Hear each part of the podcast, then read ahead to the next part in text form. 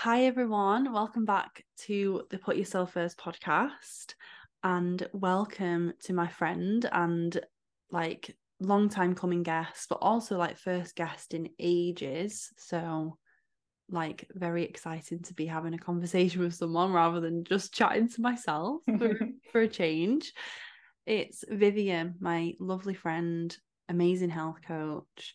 And yeah, we're gonna have some like I think I feel like so many women listening are gonna find this conversation such a permission slip, so validating, so helpful. So thank you for being well, thank here. Thank you. I feel honoured.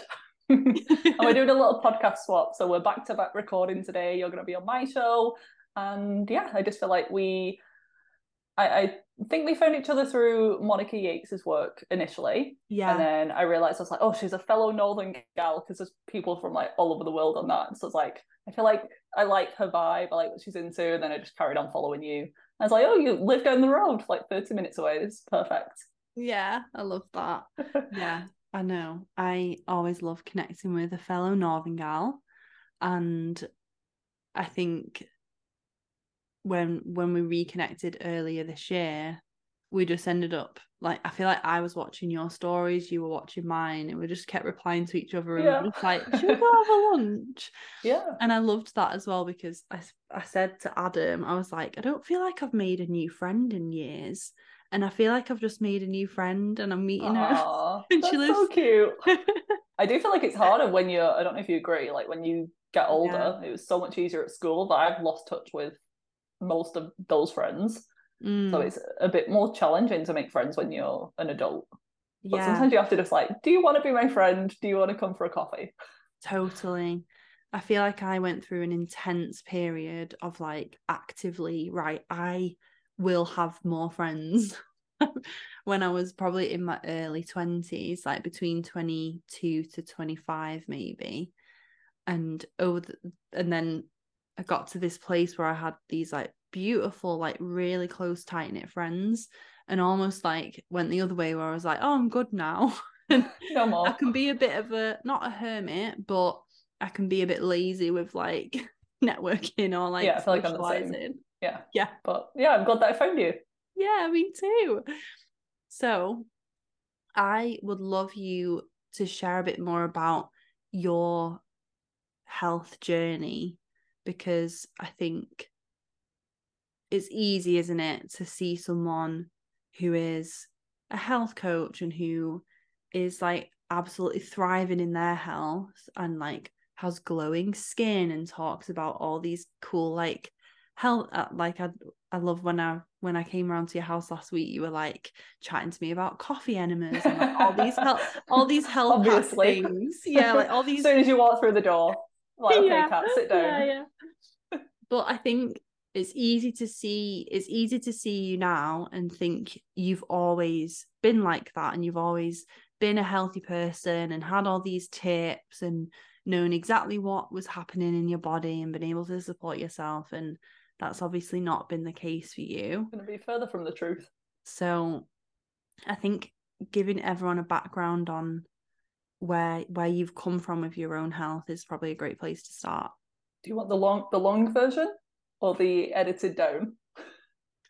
I want whatever version you want to share today.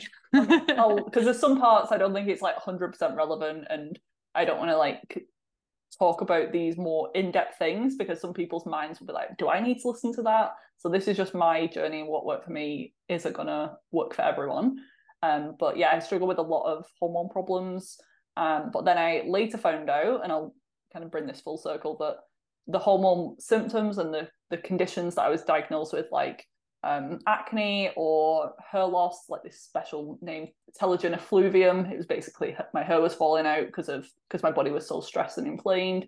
And I was diagnosed with PCOS, polycystic ovarian syndrome, which is on the rise, not mm. just from better diagnosis either. I feel like that's a bit of a myth. I feel like it is becoming more rampant as a most chronic health issues. But I eventually found out that all of those things are still symptoms of a deeper problem. I thought when I got those diagnoses that I'd got the answer. I was like, oh, I have PCOS. That makes sense. That's why I do have the acne and the hair loss, and um, I'm sprouting like chin hairs every other day.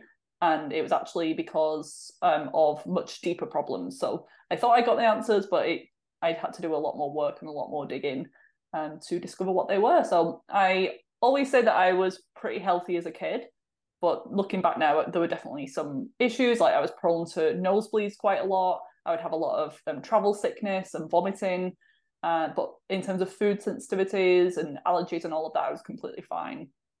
I could eat anything and everything that I wanted to. And I didn't have the worst diet ever, but as I got older, as I got into like school years, I would frequently try to like sneak on the bus um, just to save the, the 50p at, at the time what it was, just to get some like crisps after school um, or buy like a Lucozade the next day. So I just got a bit more unhealthy and I was doing like less sports when I left school.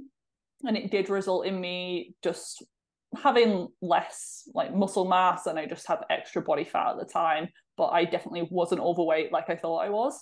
I mm. found a picture a few years ago of it was the picture that I saw of myself where in the moment I was like, that is disgusting. I need to lose weight. And it was a picture of like so happy on the beach in Florida um, with my brother and looking at it now, there was nothing at all wrong with me. Um, I was completely healthy body weight, but my teenage brain was like, no, I cannot look like that. I need to start going to the gym. So that's what I did. I started going to the gym, and I have a bit of a like obsessive personality. So when I get into something, I will like do it all day, every day. So I started going to the gym every single day, back to back classes like body pump and abs and cardio and boxing, fit, all of that. And I also started to try and eat healthy. I, I wasn't trying to intentionally undereat, but the foods that I was eating just were very low calorie and very low protein and zero fat. All of these like snack snack um crisp, like 100 calorie snack packs. And to fuel myself after the gym, I'd have a chicken salad with just iceberg lettuce and plain chicken and think that was enough.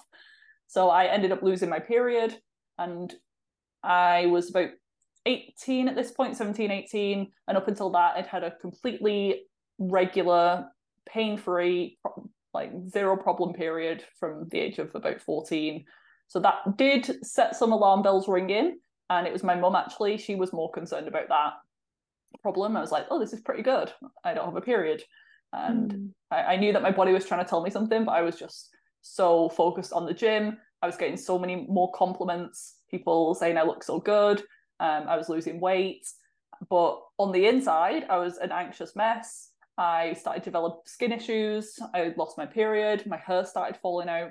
So for me, those other things were the the things that I was focused on, like the hair loss, the fact that my completely clear skin all throughout school started to break out.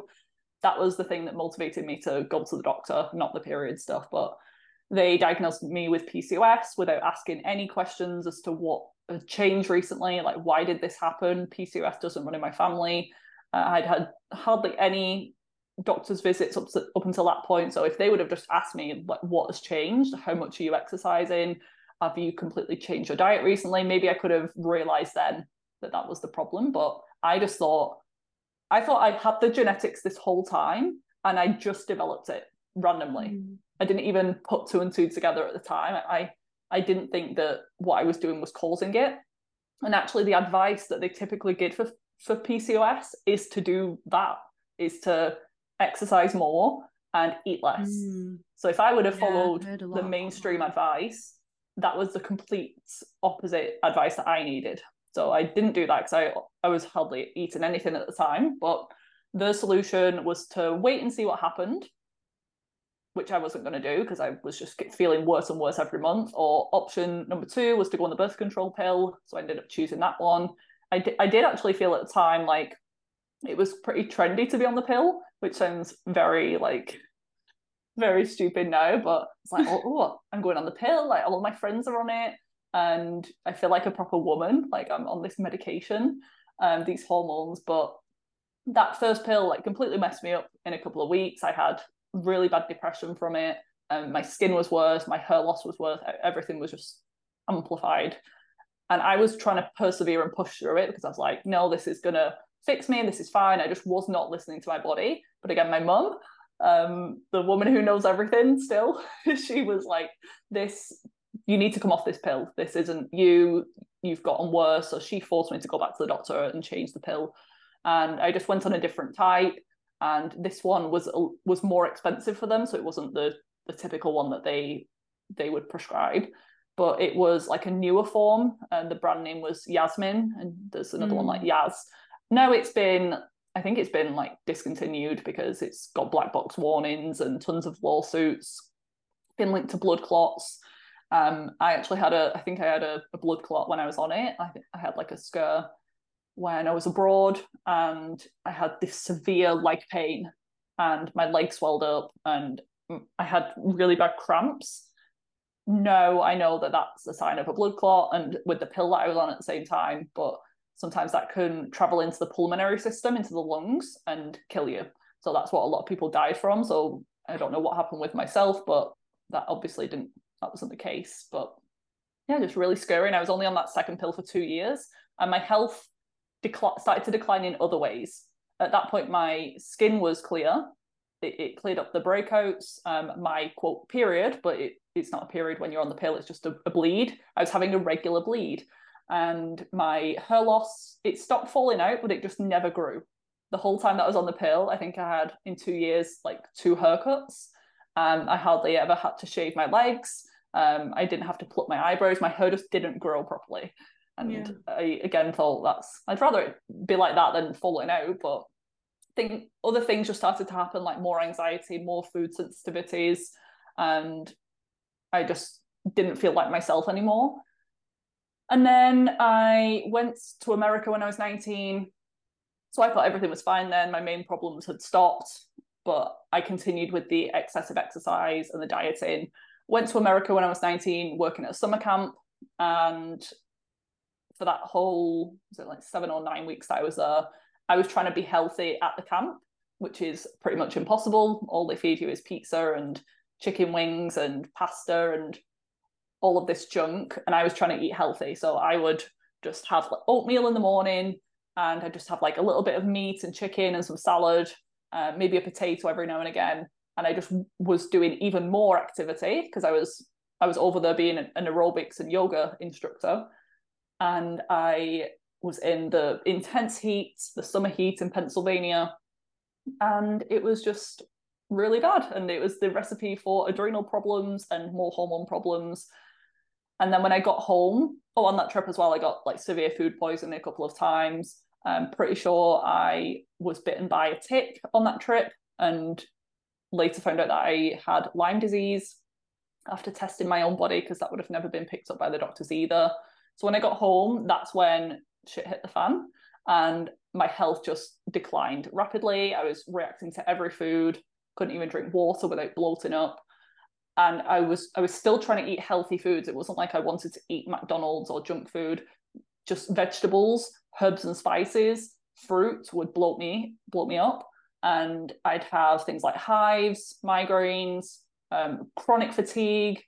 Um, the skin issues started back up again, and that's when I was like, something is seriously wrong.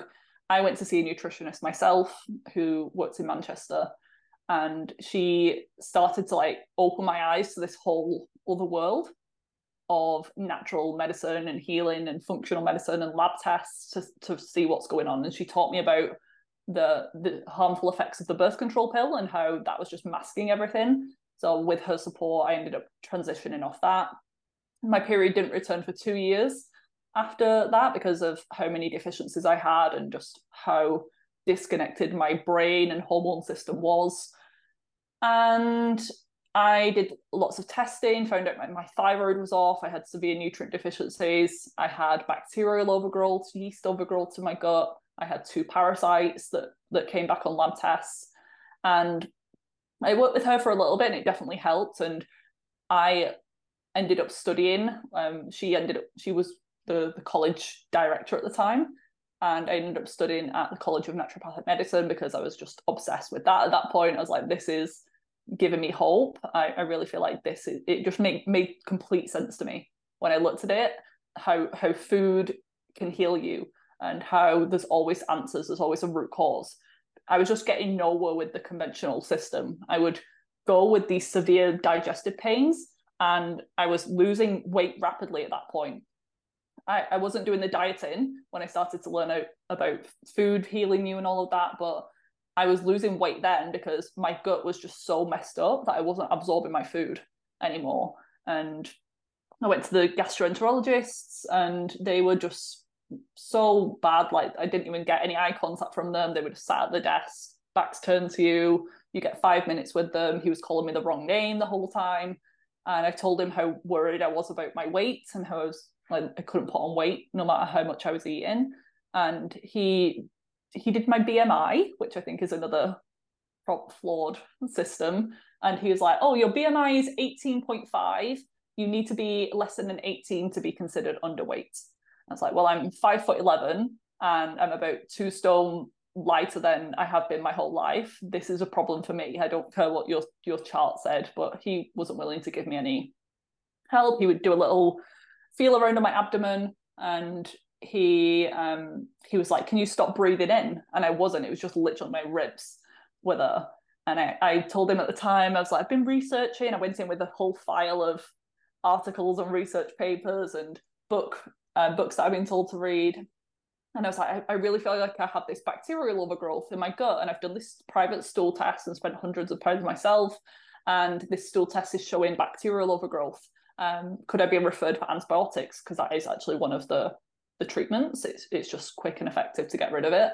And he said everyone has bacteria in the gut. That's completely normal.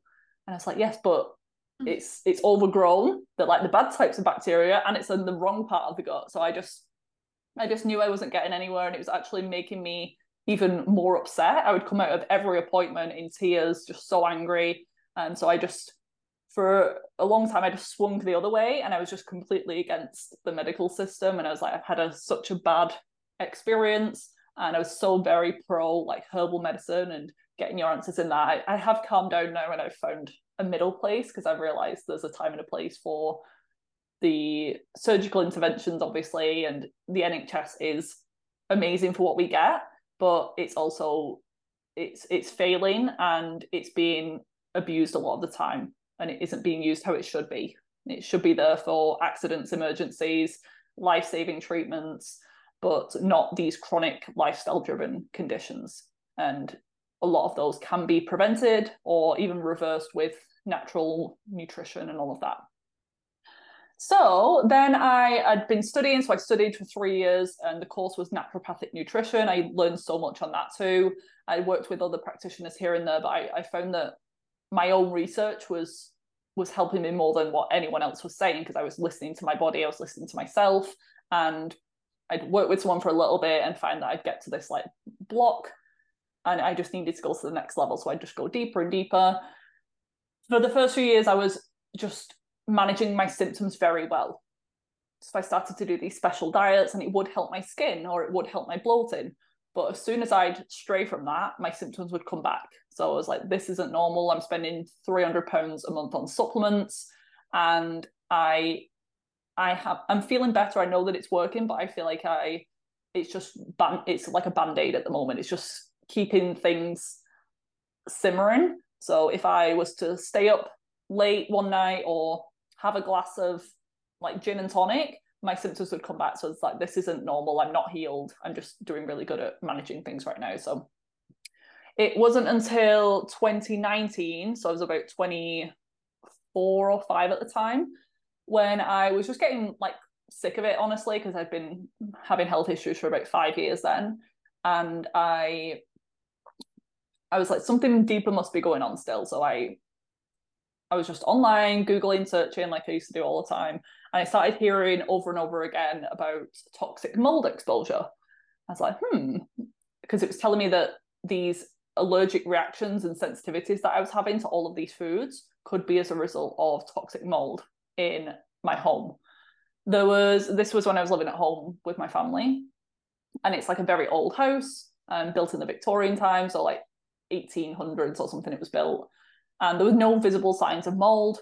But I just felt something inside. Again, just tapping in to my intuition. I was like, something kind of makes sense. I'm going to look into this further.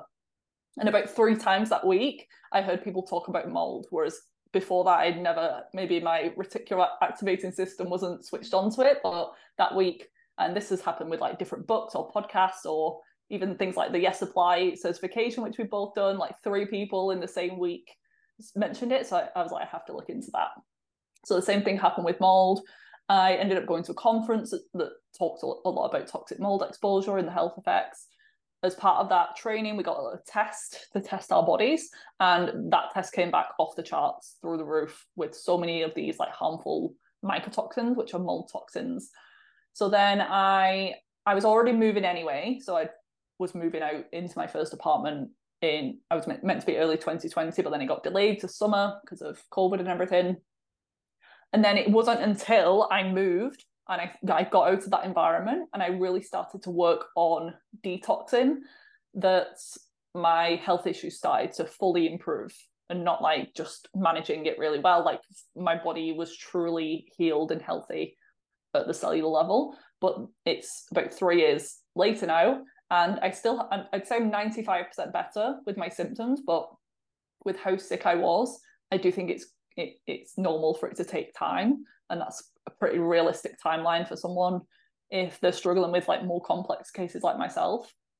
So when I said at the start that some of these more complex things like the Lyme disease, the mold toxicity, that would not be something that you would jump into straight away. You would always do the foundational things like I did. So some people with skin issues, all they need to do is drink more water, eat more fiber, and they're good. They just need to cut out the junk food. But the the women that I work with, the people that I help now, that isn't them. They're already doing everything right, and I want them to just know that there are other things that they can look into if they've done all those foundational things like the sleep, the stress management, they're moving their body, they're avoiding as many toxins as possible in their home. They're not using like toxic cleaning chemicals. If you've done all that and you're still sick, there are answers, but if you're listening to this and you're pretty new to the, the health and nutrition world, you would start with a lot of the basic stuff, which I can go more into today. But that's why I was saying my, my hormone problems. At, at first, I was just doing things like seed cycling, or I was mm. doing herbal medicine like Vitex, or I was doing things to to drop my testosterone, my my androgens, my male hormones that could be linked to PCOS. I was doing things to push that down.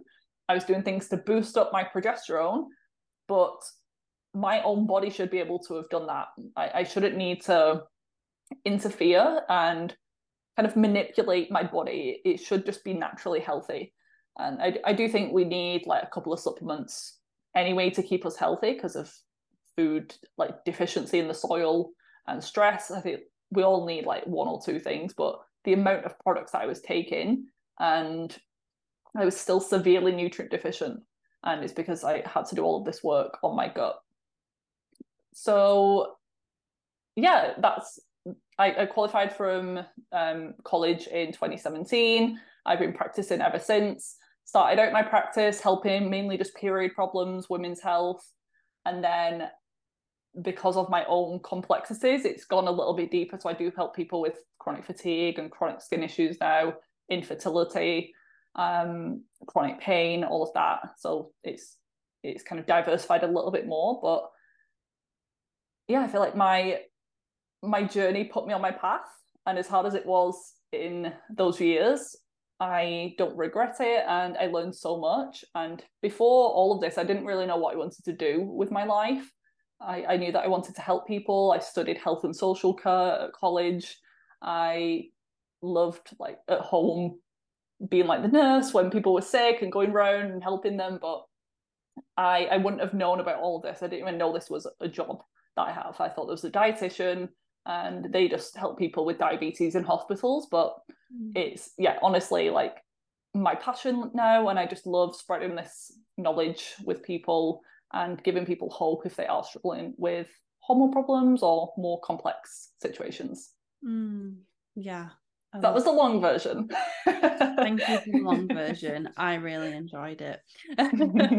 because I've obviously, you know, we've chatted quite a bit this year and like I've listened to your podcast and stuff, but I think it's really helpful to hear snippets and so much like so much of that, so much of the snippets in there I know are going to resonate with women listening, especially what you were saying around, you know, the healthcare system having a time and a place and how we are taught that it's like a pill for every ill. So we are conditioned in society to think, right, something is wrong. I need to make it not be wrong again. Mm-hmm. like I need to make it go away. Yeah, and we think of versus the, the doctors as being like these gods and they have all the answers. Yeah. And if they can't help me, then I'm just screwed. I'm just gonna have to live with this. Or their word is is gospel. But yeah. they're taught in a specific way. They're taught to give you a diagnosis and then give you a medication for that diagnosis. So whenever I brought up diet, I, would ask them directly. I'd ask dermatologists and gastroenterologists, so skin and gut specialists, I, I notice a difference when I eat dairy products, or I notice when I eat a takeaway, I feel worse. And they're like, there is no, they literally said there is no connection between your skin and your diet or your digestive issues and your diet. I was like, how does that even logically make sense? Mm. I would know as a kid, like when I eat something bad, my stomach hurts.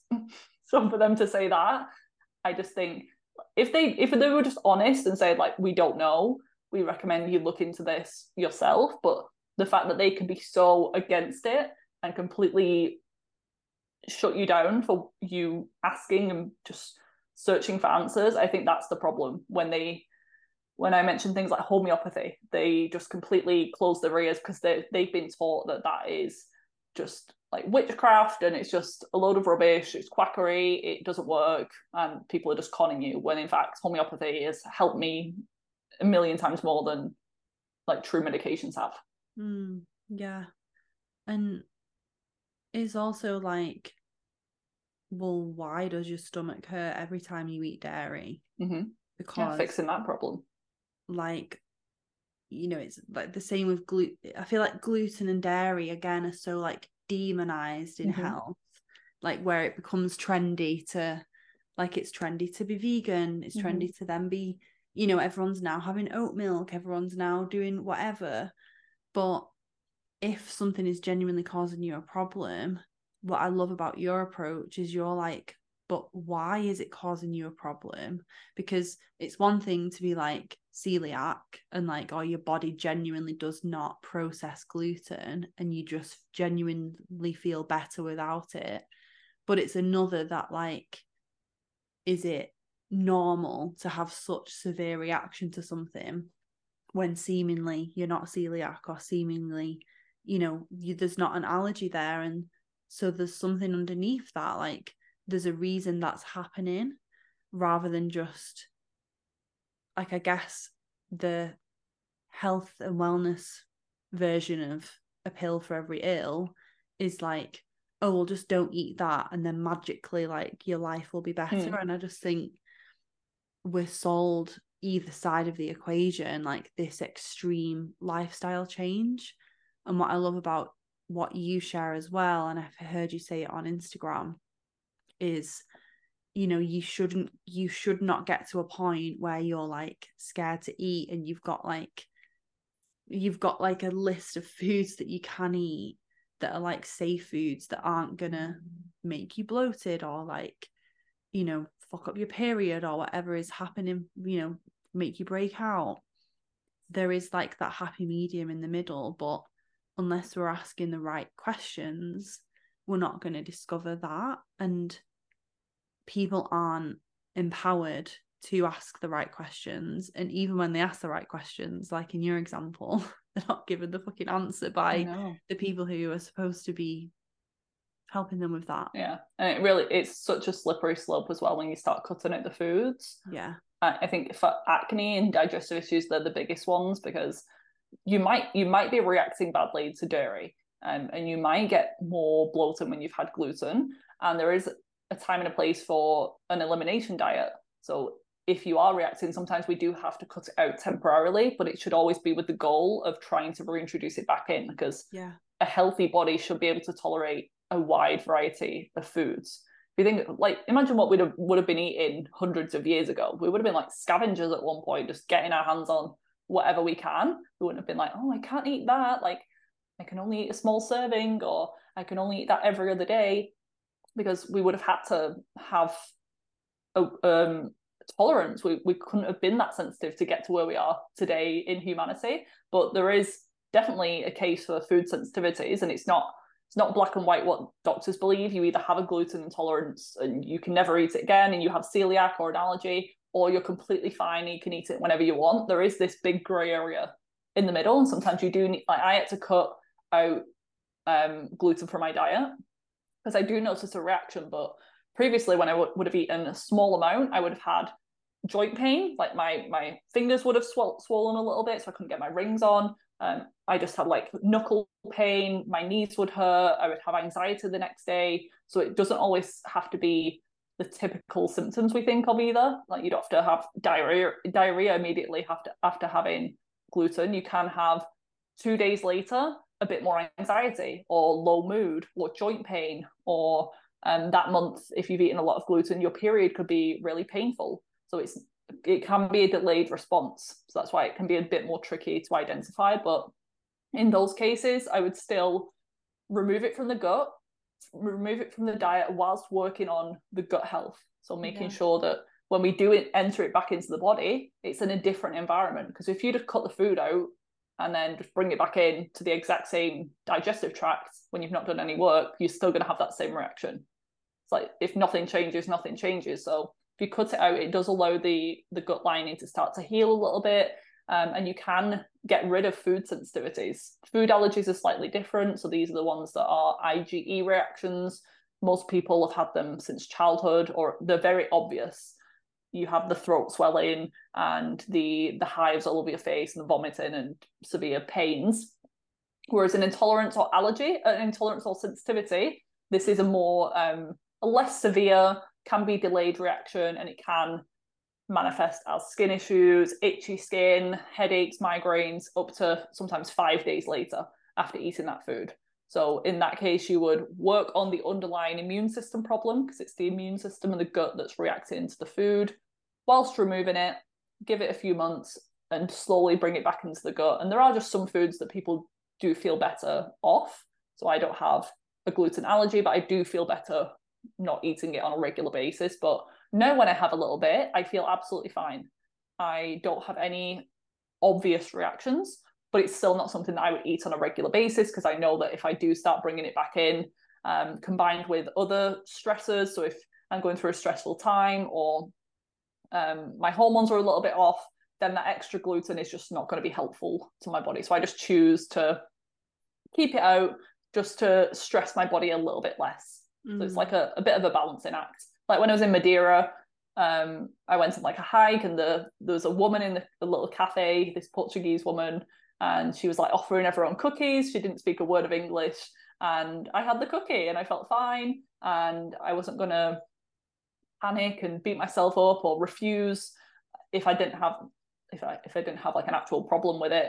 And yeah, it was fine. But if I would have gone into that thinking what have I done? I shouldn't eat this. I'm going to feel so bad later. I probably would have done because I would have just brought that on because of mental stress. You can definitely send yourself into a reaction, but you can also do the same. You can also go into that mindfully with gratitude and positive energy and really savor that cookie and enjoy yourself and tell yourself when you're eating it, my body accepts this food, my body knows what to do, my body is resilient, my body is healthy so I, I, do a lot now with like mindset work around food fears because that was me. At one one stage i was down to about 10 foods and mm-hmm. i'd never been as ill in the whole journey. I was doing i was doing the food elimination to try and find triggers but i just found that i was reacting to everything.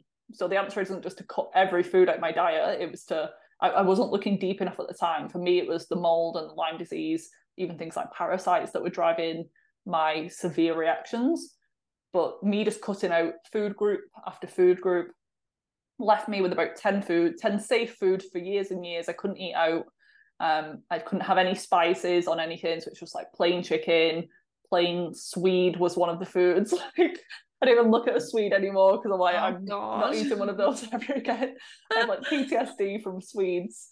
Um, so yeah, for me, it was the the more that I restricted, the more fearful fearful I became. I wasn't fixing the underlying causes, and I was just running into more nutrient deficiencies, and I was making my body weaker and weaker because I just wasn't getting all of the nutrition and the diversity that I needed. So if I can help anyone today, it would be to clean up your diet and obviously cut out the junk food and the processed food. But if you are struggling with your skin or your periods or your bloating, you want to be mindful of what you're eating. If you eat something and you have severe stomach cramps and spasms, or you have like a face full of breakouts the next day, and you can directly correlate it with that, and you've tried it multiple times and you know for definite it is that that that food that's causing an issue, then that's fine. You can temporarily eliminate it. But if you're getting to the point where you're just guessing and you're not sure and you don't have like clear evidence that it's a problem,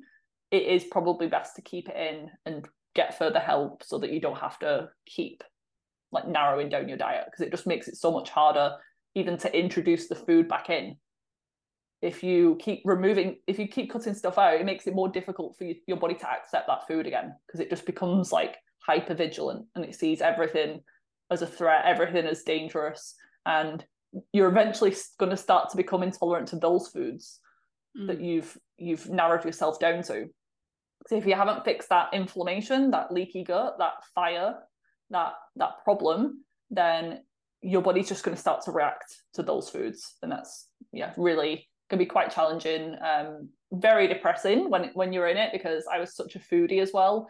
And i didn't even want to eat like the junk food. I, I didn't care about that. I just wanted to eat fruits and vegetables and i wanted to put some spice or olive oil on my food. And i i was having reactions to the food at that point some of it was i think psychological and just become this like food anxiety but I was actually having reactions to the food as well. So at that stage, sometimes people need to go into brain rewiring work and really focus on that um, to be able to tolerate foods and diversify their diet. And then I feel like it becomes like a snowball effect. The more that you diversify and realize that you survived, nothing bad happened, you you find evidence that you can do it, it's a bit more easy to to keep going with that. But it can also go the other way like a slippery slope when you you're just desperate to heal and you just feel like food is the enemy when in fact food can be so healing and like beneficial to us obviously. Yeah yeah. Can we talk about i'd love you to share a bit more about like gut health stress and the nervous system mm-hmm. and like how it's linked because i work a lot with stress and like trauma and the nervous system in my work, like the mind body connection. And I think, and and there's such a link between like the how you feel in yourself and your health. And I just find it fascinating how your gut and your gut health is so heavily linked to like stress in your lifestyle and how that is a slippery slope and probably the answer to most people's questions around like why is everyone all of a sudden like struggling with all these things when the reality is not you know the majority of the women that I work with are dealing with stress in some form and like almost this I I describe it as like living in survival mode where their nervous system, their body is in a constant state of like fight or flight. Talk to us about why stress and that survival mode could also be like linked to poor gut health and how that like knock on effect then happens mm-hmm. with especially hormones, which we'll chat about next as well. Yeah, so there's this two way street. It works both ways. So when you're your mental stress is off, or you have a history of trauma, or you have these limiting beliefs, or you have this fast paced go, go, go lifestyle, then that can affect the gut. So it causes um, things like your peristalsis, your gut motility to slow down. The stress can directly lower the amount of good bacteria that you have, which is your defense, your defense system. Um, so protecting you against things like viruses, parasites, bacteria, that goes down. And the bad guys, the opportunistic bad bacteria, um, yeast overgrowth, fungus in our body, which we all have naturally, but they can start to proliferate, they start to overgrow when we're in this more stress depleted state. So we end up with more bad bad gut bugs, um, less gut bug, good gut bugs. Our motility gets messed up, so our food isn't moving through our gut properly, which can obviously result in constipation, but also diarrhea. That can be like loose stools. You can still have motility issues with that because some parts of the gut it's going really slow, and then the last part it just goes really quick. Um, so yeah, don't think you don't have issues with motility just if you have especially thinking of like stressed out people as well if they're also relying on caffeine to like oh, get yeah. through the day they yeah. might need the That's caffeine just gonna amp things like, up even more in order to go mm-hmm. and if you do rely on your morning coffee to have a bowel movement then you've probably got a problem like you shouldn't have to use something like that to have a bowel movement yeah. so yeah just maybe do a little experiment and see see what goes on because some people are just it's just become this daily thing and they don't even think what they're doing Mm-hmm. So yeah, our brain can affect our gut, and that's why we get like the butterflies in our stomach when we're nervous. That's a classic example of how the brain affects the gut, but it also works the other way around. So when we have imbalances in our gut, like the bad bacteria, the yeast overgrowth, parasite infections, low stomach acid, leaky gut, that sends inflammatory signals and messages to the brain. So they've even shown this in research now that depression isn't due to low serotonin levels. And that's why antidepressants, they aren't actually effective. They are no more effective than placebo. So I am happy that people have found success with them and maybe in their life. And some people it saves their life, but how much of that is a placebo effect or they have been shown to have more of an anti-inflammatory effect. That mm. can be sometimes how they're beneficial um, in the system. So it's more depression, anxiety, mental health problems, even things like OCD and um, phobias, even just just phobias that just don't make sense. They can be due to inflammation in the brain, which can stem from the gut. This is why just talk therapy or just trying to mentally understand your problems often isn't enough. And we have to look at what's going on in the, in the gut. So even when we're, we were developing in utero, our gut and our brain came from the same tissue. So they started as one and then they just separated and they stay connected via the vagus nerve. So the vagus nerve is, um, I think it's the longest nerve, or maybe the sciatic nerve. I think it's one of the longest nerves in the body, but it stays connected so that our gut and our brain have this like bi-directional relationship.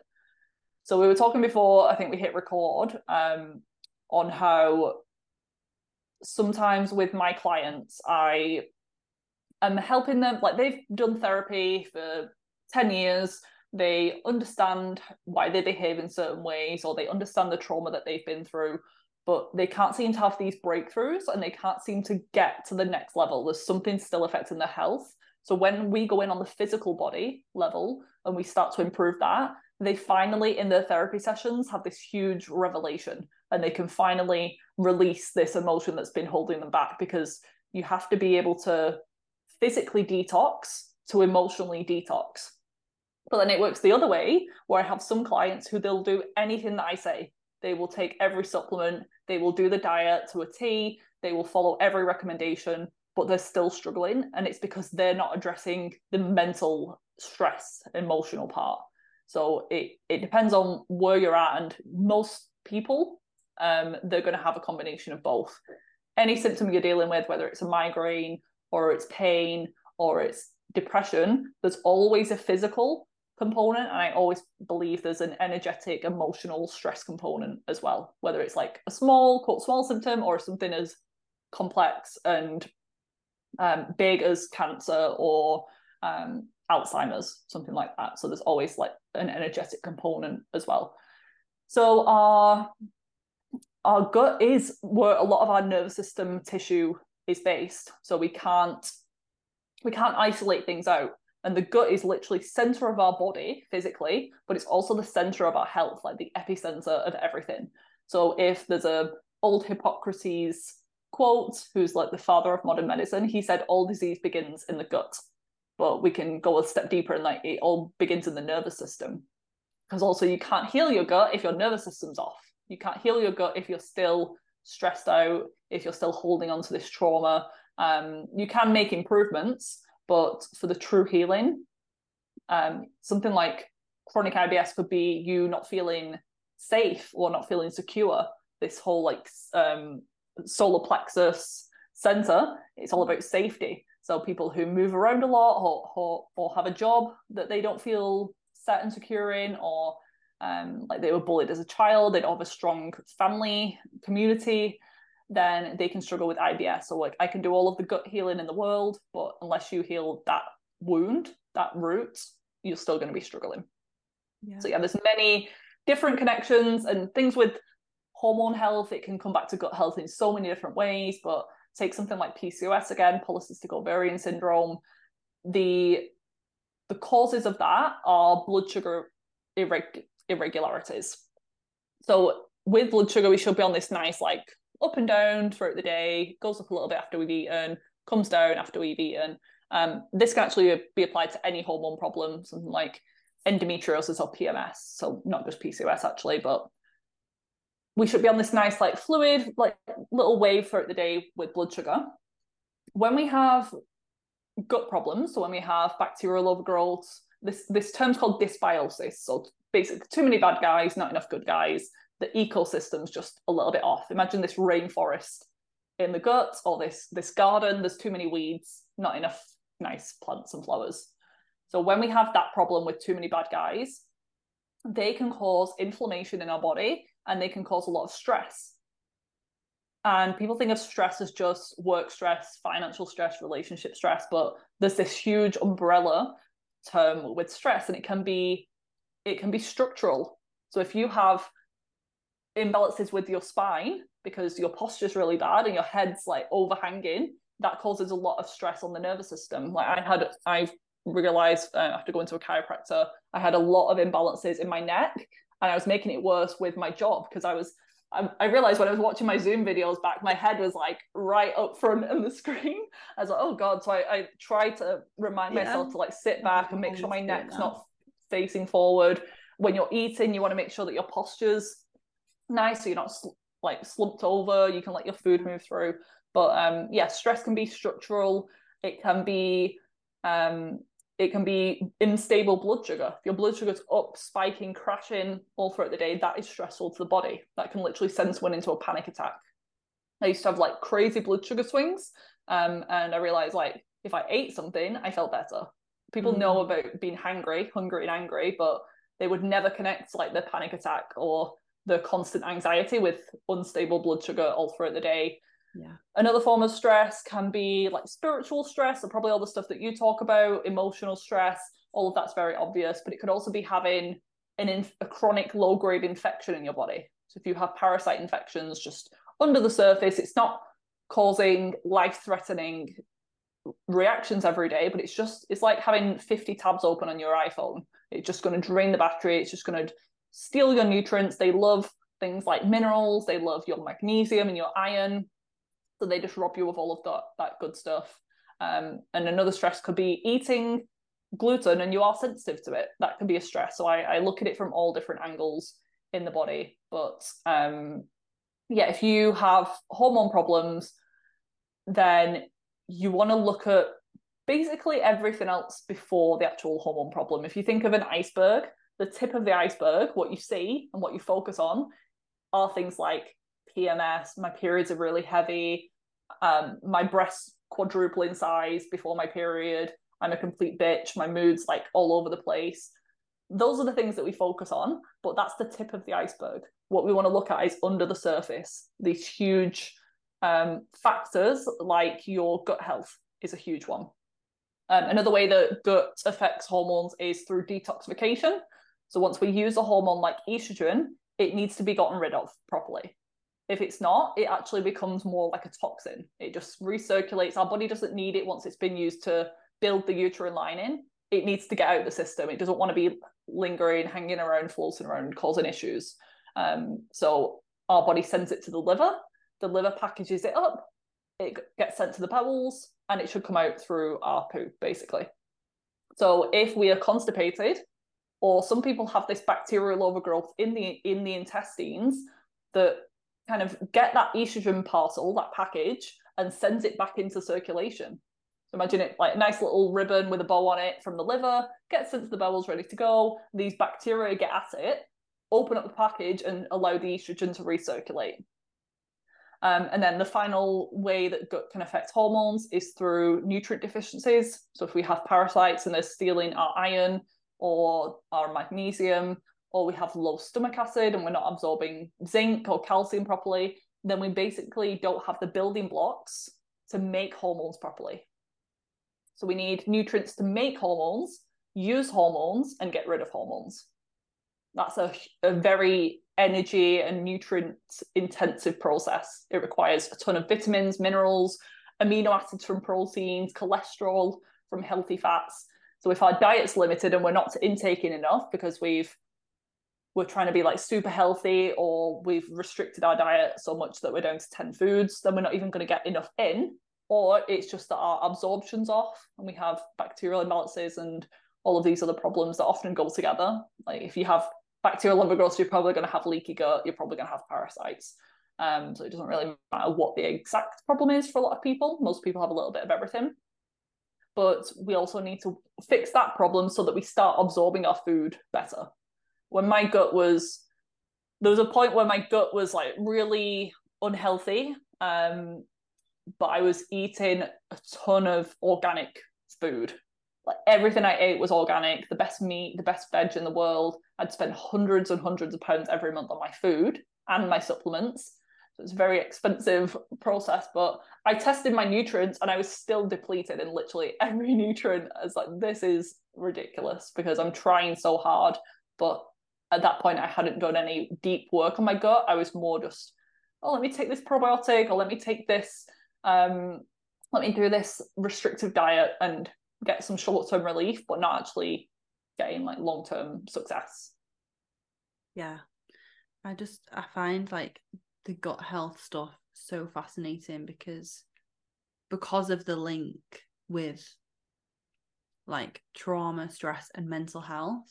And I've noticed a massive difference this year in like the most basic shit, like eating more protein and like eating protein, fiber, you know, veg, mm-hmm. like before eating like a refined carbohydrate or like a bit of chocolate or whatever it might be and not going on that blood sugar roller coaster like you were saying like where if i if and when i do that i do notice like i might feel more anxiety and the irony of it is that in society we're conditioned to like, oh, I've frozen. Can you still mm. see me? I can still hear you, but it's frozen. Oh, there we okay. I think I'm back.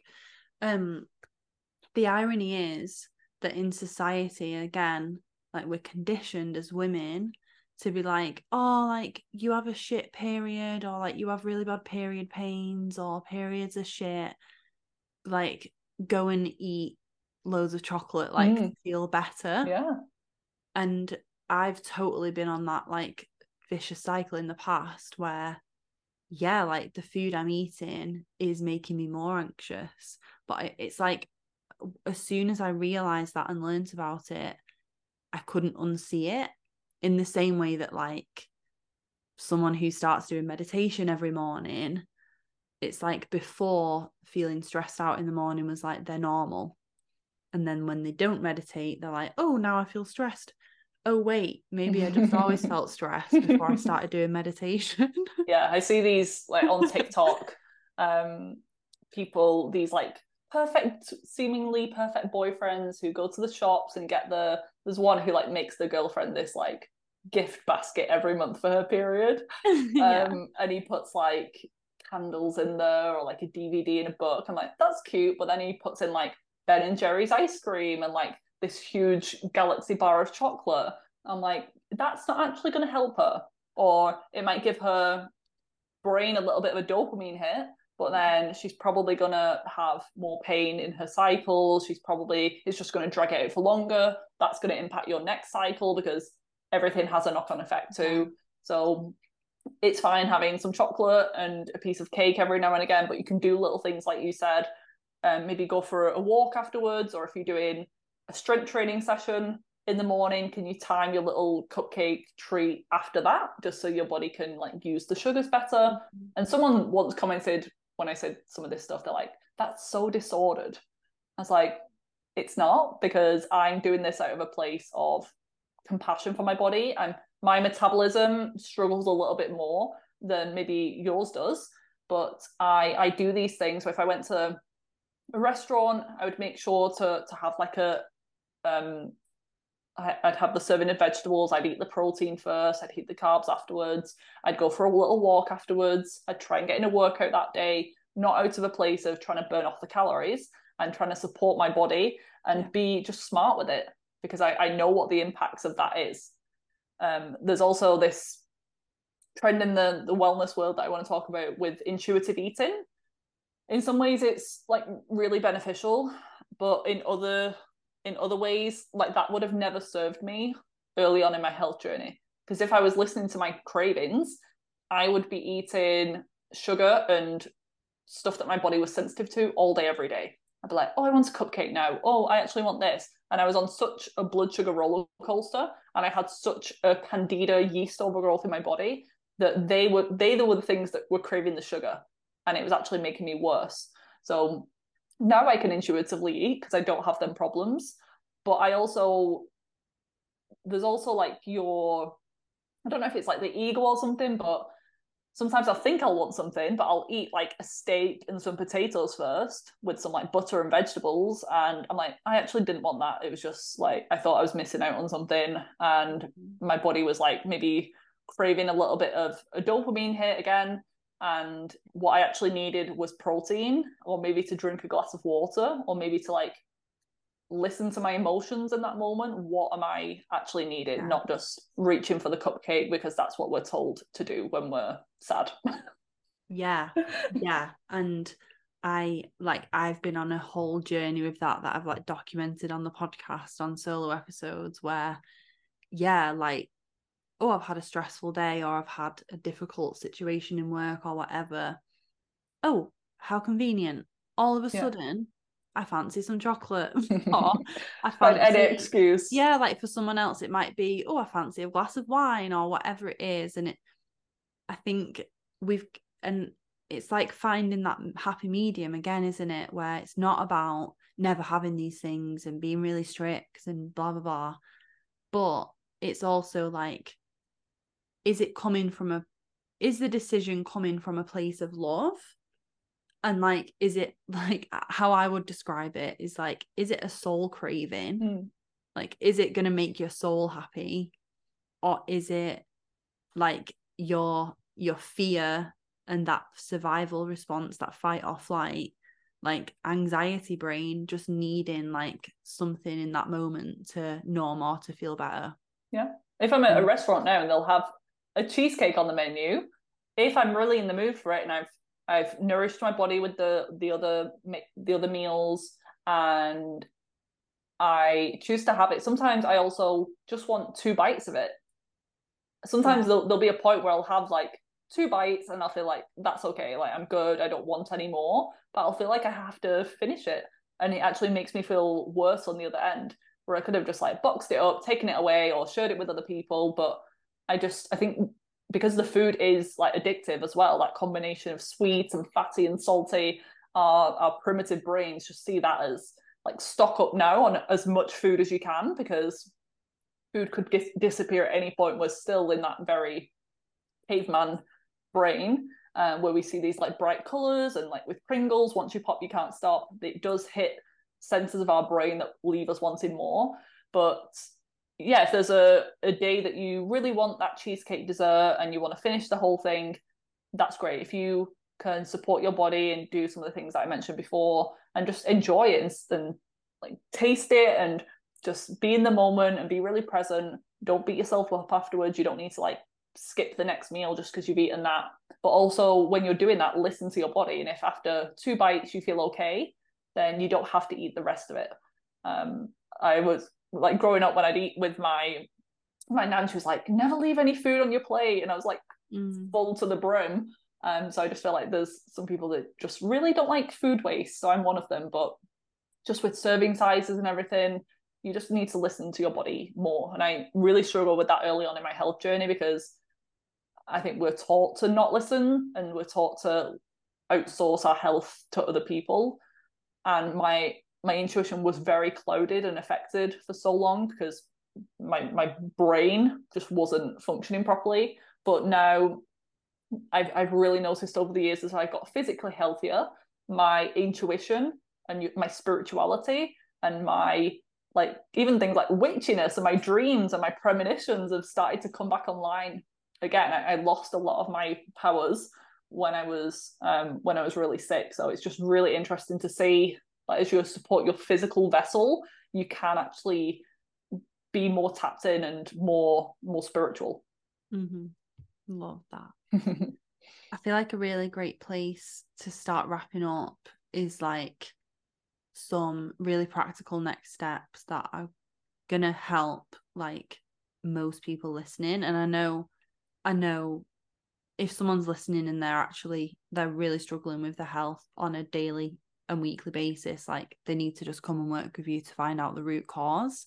But for everyone, let's talk about some practical like things that you find are really beneficial for the majority of women.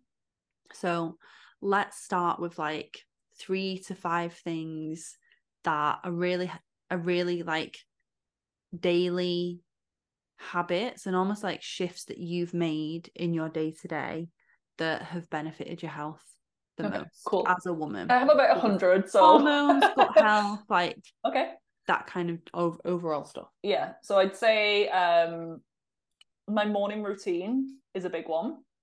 So this is starting my day with how I mean it to go on. So if I start, I, I used to wake up with anxiety. Like as soon as I open my eyes, my heart would be racing. And I didn't even have a stressful job or anything. This was purely physiological. So with anxiety, it can be something external, something that you're not um, coping with or a relationship problem or anything, but mine was like the fact that I had parasites, severe magnesium deficiency. It, it was just taking over my body. But yeah, the, the morning routine is a big one.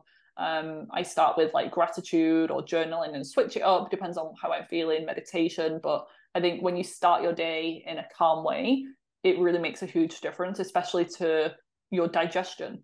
So there's some people, and I used to be like this when I was studying because it was just a whole day, um, like nine till six.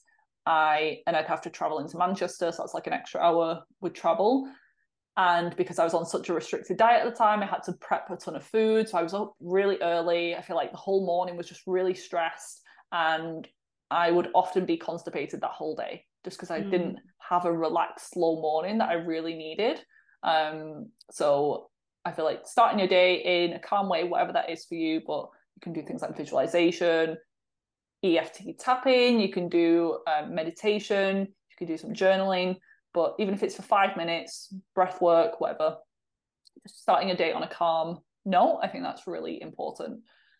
Um, next thing would be getting daylight into your eyes as soon as possible. So opening up your curtains, your blinds, and if you can, just stand if you don't have an outdoor space, like just stand at your window as it's open for five minutes. Or if you do have a garden, can you go and like stand outside in your dressing gown, in your slippers, and just have the light come into your eyes. You don't want to directly stare at the sun, but that is so regulating to your hormone system, your body clock, your circadian rhythm, as it's called. So we as women are on a average 28 day cycle. So we're very influenced by the sun, the moon, the light, the dark, and that's why a lot of women tend to cycle, have the ovulation around a similar time, or have the period at a similar time of month. And it's because we're very influenced by that. So getting light first thing from the sun instead of our devices and our iphone light directly glaring in our face that blue light is very strong. Um, and even if it's a, a winter's day and it doesn't look bright outside that spectrum of light is still there. And it's the exact mm-hmm. spectrum of light that you need at 7 8 a.m to trigger certain hormones. So if you have like mini light breaks throughout the day because the, the light that's coming off your iphone or your laptop is like the same. It's constant all throughout the day. It's probably like light at 2 p.m so if you wake up and the light that you first get in your eyes you scrolling on instagram it's kind of telling your brain it's the middle of the day. So you're going to be producing the wrong hormones. Certain ones aren't going to be activated, certain ones aren't going to be shut off.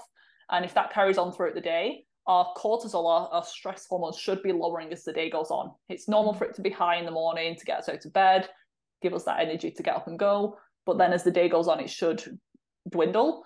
Um, but again, if you're looking at your phone till 10 o'clock at night, you've still got that bright light in your eyes that's telling your body it's daytime and to produce cortisol. This is where sleep issues come in, or just the quality of your sleep isn't going to be good. Because if you're waking up tired, that's a sign that your sleep's quality is bad even if you've been in bed for 10 hours the you, you need to wake up feeling refreshed so getting light breaks throughout the day from the sun just standing outside if you have a phone call to make can you go outside or just stand in your garden um, or if you work in an office can you just go outside for five minutes for a little break people who smoke they can go outside so can we just go out for a little light break instead of a, a cig break Mm-hmm. And then I'd say with meals, um, the blood sugar balancing is really key. So what you said, protein, um, healthy carbs, healthy fats in there. But I think protein is one that people overlook a lot, and it really needs to be emphasized more. Specifically, animal protein. I'm not a fan of um, vegan diets. Vegetarian, it can be better because they can get sources from dairy and eggs, but I feel like vegan diets are problematic and I, feel, I, do feel like they're dangerous because most people don't do them. Um, they're not even planning them properly properly, and I do feel like there's well, there are nutrients in animal protein that you just cannot get from plants. Um, things like cholesterol, things like retinol, which is vitamin A. It's not the same as beta carotene from carrots. Um, they're completely different. So I believe a healthy human body should have some animal protein with vegetables and with the plant proteins if you want them. But I, I do see a lot of people running into health issues, and I feel like it's going to be more obvious over the next few years. Yeah, um, unfortunately, Everyone, when everyone's yeah. obsessed with like yeah, yeah. Oat, oat milk. I know. Oh, stuff now. Please avoid the oat milk. I drink raw milk, so it's straight from the cow, and my health has never been better. I did have to come off dairy for for ages because I was reacting to it, but now that I've healed my gut, my body loves dairy and it actually clears my skin, whereas before it caused acne. Mm. And there's a big difference with quality. So I'd say buy the quality stuff, whatever you have access to, whatever you can afford, it's worth putting in that extra bit of money for the quality because there's a big difference between like semi-skimmed Cravendale milk, the one that you can just get from the supermarket, versus a raw organic uh, milk from a local farm. They're just, I feel like they're completely different foods. The raw milk is more like a living food. It has the probiotics, the enzymes in. It's how nature designed it. Um, the pasteurization process just gets rid of all of that stuff, and that's what makes it more allergenic for a lot of people. It's like the body doesn't mm-hmm. recognize it anymore. Um, but yeah, I would much prefer someone doing cow's dairy, even if it's the the less lesser quality kind. I'd still rather that I'd still rather someone eat non-organic chicken than the Beyond Meat burgers. I just don't even recognize that as food. And your body probably won't either.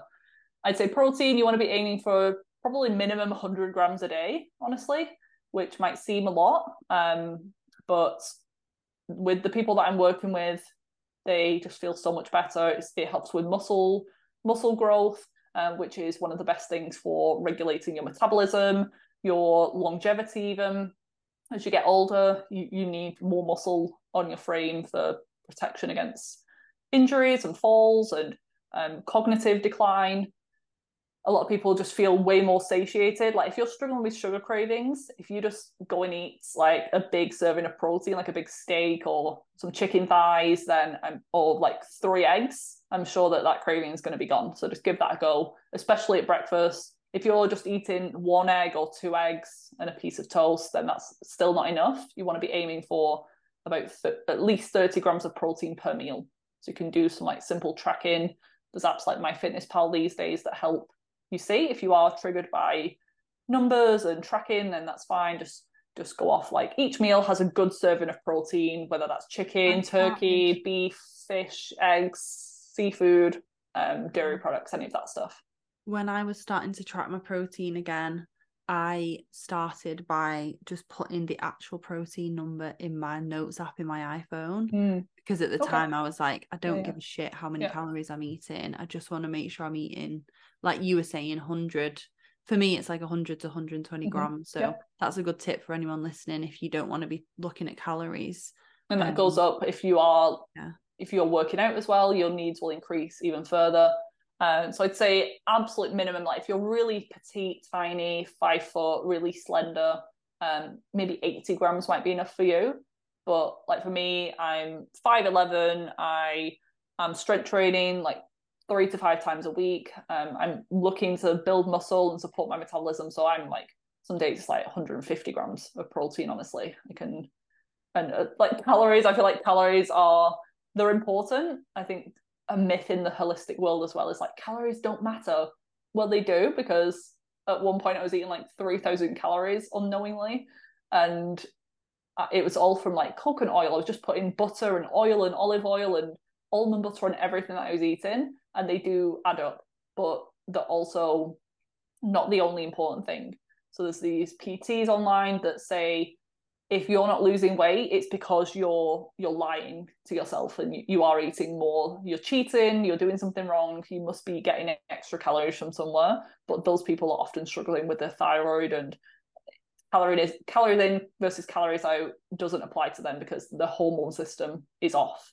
Um, but it, it's not just calories don't matter at all then. You can't just go the other way. They're, they're important but it's not the only thing that i'd consider. With clients if if the main thing working with me is weight loss um i'll happily support them if if it is an actual problem. They're not just struggling with like body image issues or they think that they should be the same weight as what they were when they were 15 i'll really help to unpack is this really in alignment? Is this what you really want? Or is this mm-hmm. something deeper? But i will happily help them with their weight loss goals and we will do all of the foundational things. And often by not even focusing on the weight loss it, it happens as a side benefit. So we work on the gut health we work on the minerals we check the thyroid first and then the weight often just comes off effortlessly without even focusing but there are some cases where that still doesn't work and we have to go deeper maybe we do have to like look at macros or we do have to look at calories but that's less common actually but that's what what people usually start with. Yeah. So yeah, there is a, a way around it. It's by focusing on so focusing on weight loss holistically. Mm-hmm. Yeah. So morning routine, mm-hmm. light on your eyeballs in the Yeah. morning, preferably outside. Yeah. Blood sugar balance specifically, like protein, increase. fiber. Um, then I'd say like movement is important, but that's another thing that doesn't mean the more the better. Because exercise, exercise is another stress. So if you're already stressed, if you've had a completely crazy work week, there's stuff going on in your personal life, you've just recovered from a virus, and then you're trying to like kill it at the gym at 5 a.m., that workout probably isn't going to benefit you. I would rather you have an extra hour in bed, honestly Yeah. for that phase that you're in at the moment. Even around your menstrual cycle, you don't have to do the same thing every day with your workout. You can be more cyclical with it. You can listen to your body. If you've had a really bad night's sleep the night before, you don't have to do that same workout that you had planned um, because it might actually backfire and you're probably just going to cause more stress. You might injure yourself if you're not listening to your body. Um, but I actually I was going the other way and I was like procrastinating and not going to the gym for a little bit because I was Yeah. like, oh, I'm starting my period in like 12 days. So I'll just not push it. Uh, or like my, I, I have an Oura ring, so I track my recovery and everything. And if it's like very slightly low, I was like, oh, I, I need to rest today. yeah. So I yeah. had to do some mindset work and I was like, no, I'm just being lazy. Um, let me actually tap in. And I actually did some like techniques on that. I think I did like a swish pattern technique where I saw myself going to the gym and felt how good I was going to feel. And since that, I've been like so motivated to go and I just love working out now. So there is a nice fine line with that as well, where sometimes you just have to be real with yourself and listen to your intuition, but also know that we have this like little protective voice in our head that wants to keep us small and keep us a little bit lazy, a little bit safe. Um, so we have to like push outside of our comfort zone sometimes. Yeah. And even like weightlifting in the gym is a perfect example of how like every weightlifting session can be different Mhm.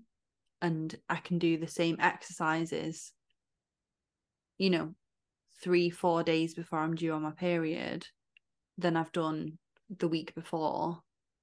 And it'll just be the case that the week before I might push myself more Mm. to lift to add some more weight onto the barbell. A few days before my period, I'm not pushing myself to do that. Yeah. I'm not saying, oh, you need to hit a fucking PB or whatever that Mhm. week.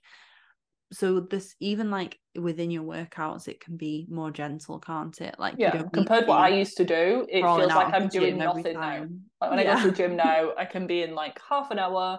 Um, I'm not sweaty at all, but I've like worked my muscles. Whereas before, I would be in minimum one hour. I'd have to be red face, sweating, absolutely exhausted for it to be considered a workout, which is Yeah. just like crazy to me now.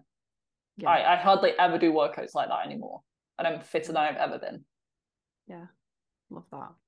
So I'd say I'd say the movement, even with some of my clients, I'd rather them just go for a walk outside because then they're regulating the nervous system. Walking is still like an amazing workout as well. Um, you're getting the sunlight, the fresh air. Um, bonus points if you can do it without headphones or listening to anything and just clear your head at the same time. Um, or even like lower impact things like Pilates. Like I'm a huge fan of that now. Um, some people yoga is a good starting point because that com- combines the spirituality, the mindfulness practice at the same time. So I'd say movement is a big one. Try and move your body every day in some way, but also listen to what you're enjoying and what feels good. And you don't be afraid of switching it up. You don't have to stick to this like rigid plan every day. And then the final one I'd say is um, about environmental toxins and just being mindful of what you're not only what you're eating, but what you're using on your body and in your homes. Because a lot of these chemicals found in skincare products, deodorants, pesticides from non organic food, the hormone disruptors, they're called endocrine disruptors, and they are microscopic, so we can't see them, but they enter in through our skin or through our food and they interfere with our hormones. So sometimes they can block hormones or sometimes they can proliferate and stimulate hormones. So this is part of the reason that conditions like infertility are on the rise um, is because yeah this is happening like at such a tiny level but it it affects us systemically so some of these ingredients might have even been studied in isolation but they've not been studied when combined with 50 other ingredients in the same product. And so they'll say this this is fine this doesn't cause cancer they might have studied it for five years but who knows what's going to happen after 50 years of exposure combined and when it has this synergistic effect with all of these other toxic ingredients. So some of them are man-made some of them are natural. With with my history and the mold exposure that is considered a toxin and yes it is natural but it was unnatural with the fact that there'd been water damage in the home and that level of mold should not have been in my living space. And it was completely invisible. It was under the floor of the house um, under the crawl space. A pipe had burst hadn't been dealt with properly. We kind of forgot about it. And then everyone in the house started to get sick in their own ways. So these sneaky little things this is why i'm a huge fan of air filters in the home.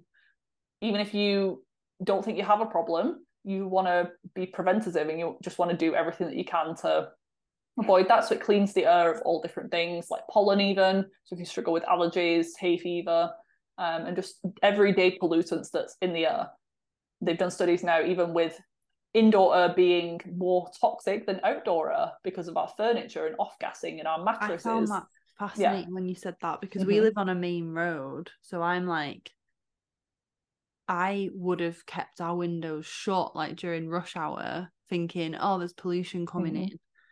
But now, like after fol- following you, I'm like every morning, every single window in the yeah. house. yeah, Like, you can you maybe you, away. you can time it. So maybe Even at in rush hour you keep them closed, but the rest of the day when it's a bit Yeah. quieter, just let the air circulate, let the air flow.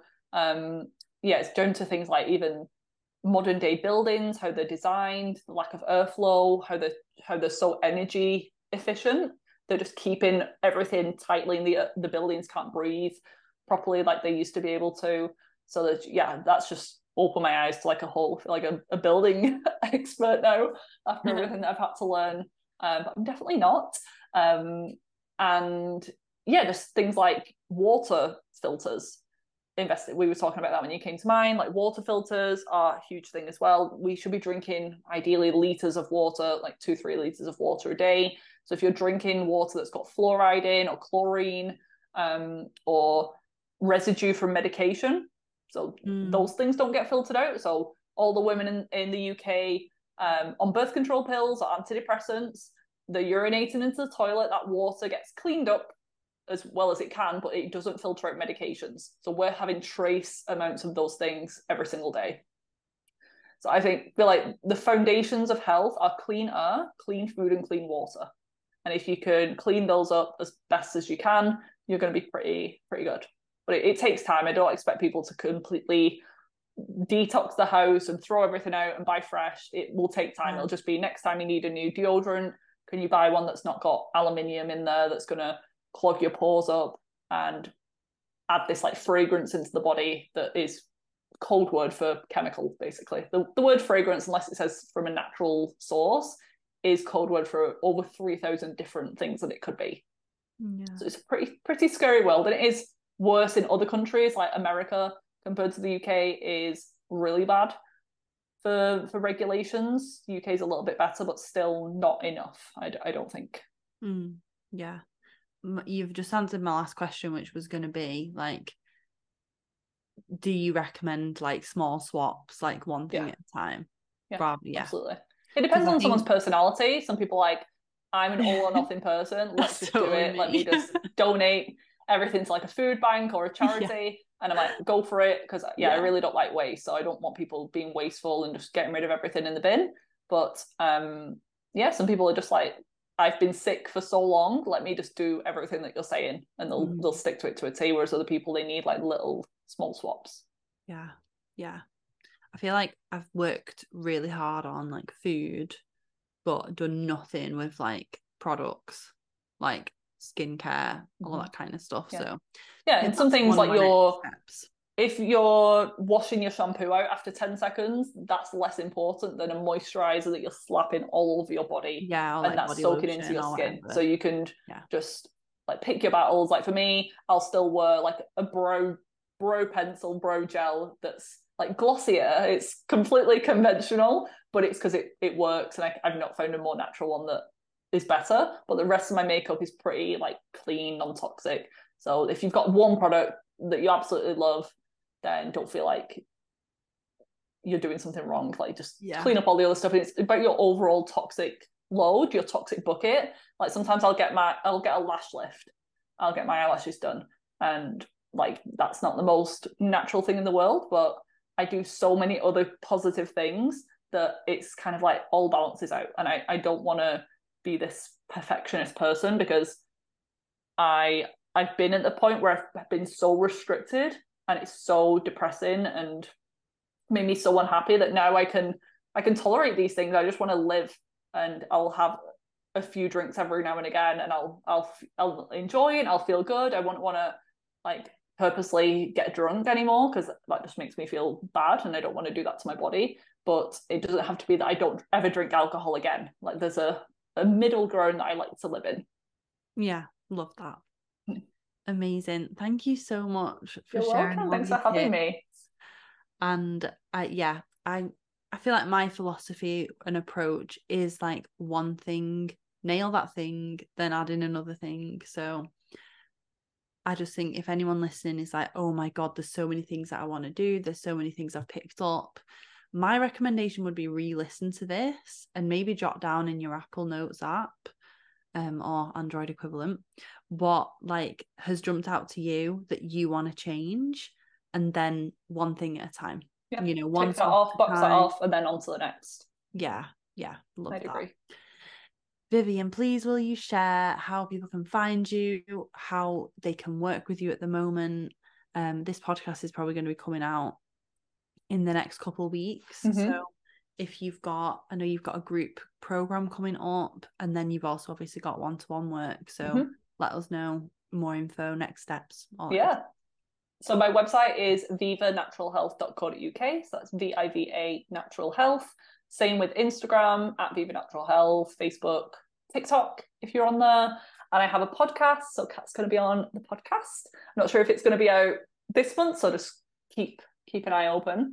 Um, that's called Hormones in Harmony. So I talk about all of these subjects in just way more detail. So morning routines and stress management and movement and the protein side of things. If you want a deeper dive into all of these things I've touched on today, then you can listen to the podcast. I've got years of episodes on there. I think we're up to like almost 200, which is crazy. And working with me. So, yeah, there's going to be a group program launching. It'll be a month today, actually. So, we're recording on the 18th of September. So, it'll be 18th of October. That's when the first live group call is. So, there's only going to be limited spaces of that. So, I'm not sure if there's going to be availability. Um, you can check but I'm only taking on 10 women to that because it's a beta test round. And that's going to be on balancing the physical body and incorporating more of the energetic, emotional, spiritual manifesting part of it as well, which I love. And I wish I would have known about sooner in my health journey. And yeah, if the space available, I would love to have you on there. And then for one to one work, um, that is my root cause relief package. That'll be us working together closely for six months which is a really good amount of time. The the group is six weeks. This is six months. So it depends on do you just want to like put step your toes in, or do you want the you've done all of the other groups and you just want that personalized support and the lab tests? Then the root cause relief package is going to be the go to. So I can send you the links, Kat, and you can put them in the show notes, and people can just click if they're interested. Yes, amazing. I will do, and I'll be sure to share my episode when it comes out on yours as well. Mm-hmm. Oh yeah, um, yeah, we can yeah. definitely do that. Same. Yeah, yeah.